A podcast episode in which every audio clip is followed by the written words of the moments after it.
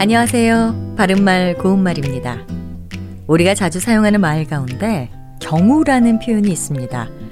이 말은 흔히 관용어 뒤에 쓰여서 놓여 있는 조건이나 놓이게 된 형편이나 사정을 기본 의미로 하고 있는데요. 예를 들어서 만일의 경우라든지 살다 보면 이런 경우도 있고 저런 경우도 있다. 이렇게 쓸 수 있겠죠.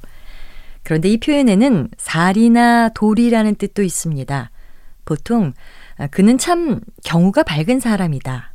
또는 나는 지금까지 경우에 어긋나는 일을 해본 적이 없다. 이렇게 말할 수 있겠죠.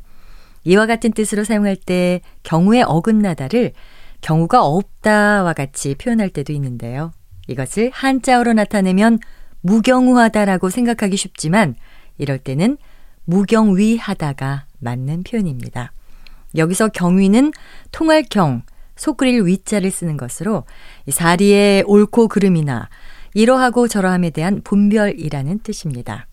이 말은 중국의 경수의 강물은 흐리고 위수의 강물은 맑아 뚜렷이 구분된다는 데서 나온 말이라고 하는데요. 보통 무경위한 행동 또는 무경위하게 굴지 마라 이렇게 쓸 수 있겠습니다. 이와 비슷한 말로는 옳고 그름의 구별이 없다라는 뜻을 가진 형용사 무경계하다도 있고요. 시비나 선악의 경계가 전혀 없다라는 뜻의 형용사 몰경이하다와 몰경계하다 같은 것도 있습니다. 바른말 고운말 아나운서 변희영이었습니다.